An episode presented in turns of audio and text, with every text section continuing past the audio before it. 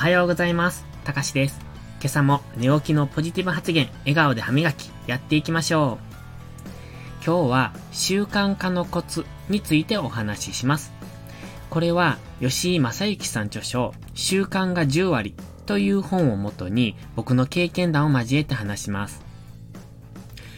早起きの習慣化、筋トレの習慣化、英語の勉強の習慣化、こんな目標を持っている人は多いですよね。でも、実際に習慣化できていない人がほぼ大半のはずです。なぜなら、自分もそうだからです。習慣化できない理由、これは次の二つがあります。一つ目、正しいより楽しいと感じることをしているか。二つ目、意思より仕組みを作っているか。です。まず、正しいことは習慣化が難しいということです。僕たちは早起きが正しいことは知っています。勉強することが正しいことも知っています。読書することが正しいことも知っています。でも、正しいからといって習慣化できるかといえばそうでないことも知っています。僕たちの脳は快楽を感じることのみを継続できるようになっているんです。習慣化できなくて悩んでいる人も好きなことなら簡単に習慣化できますよね。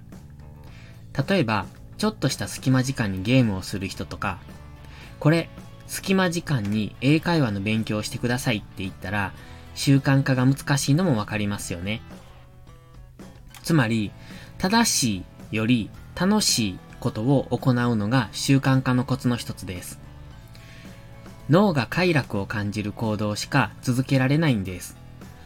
だから逆に言うと脳が快楽を感じる行動を習慣化させていくってことです。次に意志より仕組みを作るとは何か。頑張ろうという強い意志を継続することは不可能です。だから意志を継続させるのではなく、継続してしまう仕組みを作ることが大切なんですね。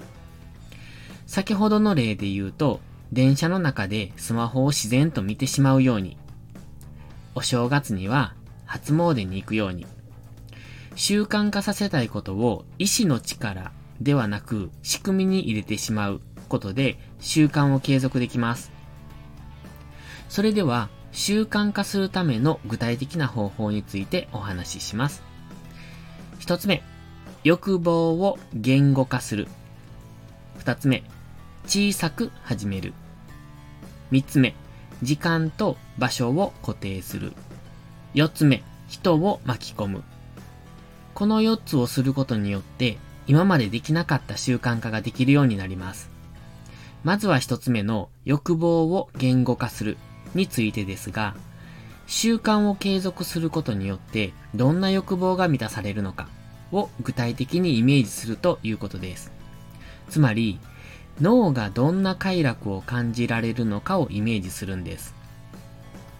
僕は毎朝この配信のシナリオを書いていますが、これが継続できる理由は自分の配信を聞いてくれる人がいるってこと。そして、いいねをもらえることがモチベーションアップにつながることを知っているからです。次に二つ目の小さく始めるですが、ハードルを極力下げてから始めるということです。いきなり毎日10ページ参考書を進めるとか、腹筋50回するとか、そんなハードルを上げると続きません。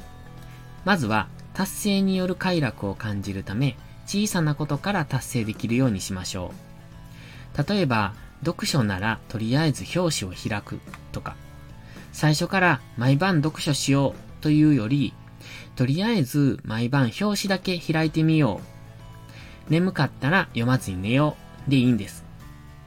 まずはやってみることを達成感として記憶させるんです。その小さな達成感が積み重なって大きな継続を生みます。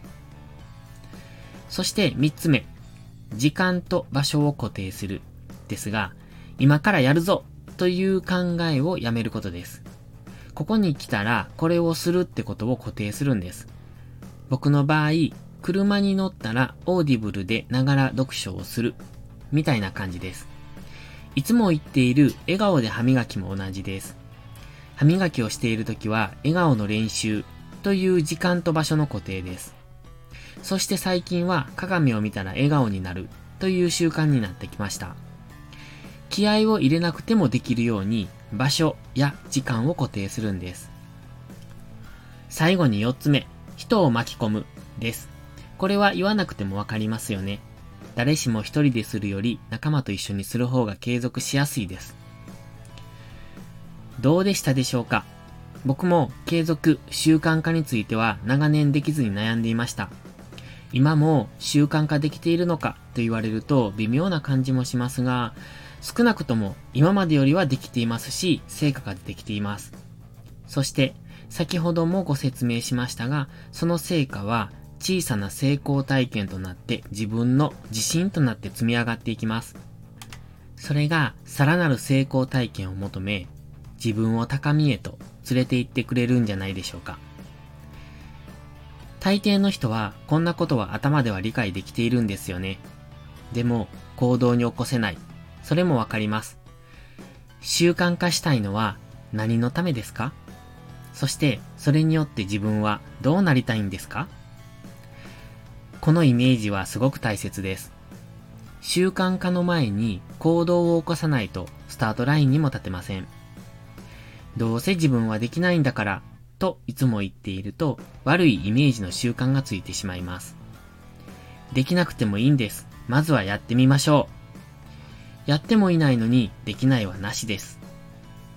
一年後の自分を豊かにするために今できることからやっていきましょう。それでは、いいことから始めよう。今日も元気よくいってらっしゃい。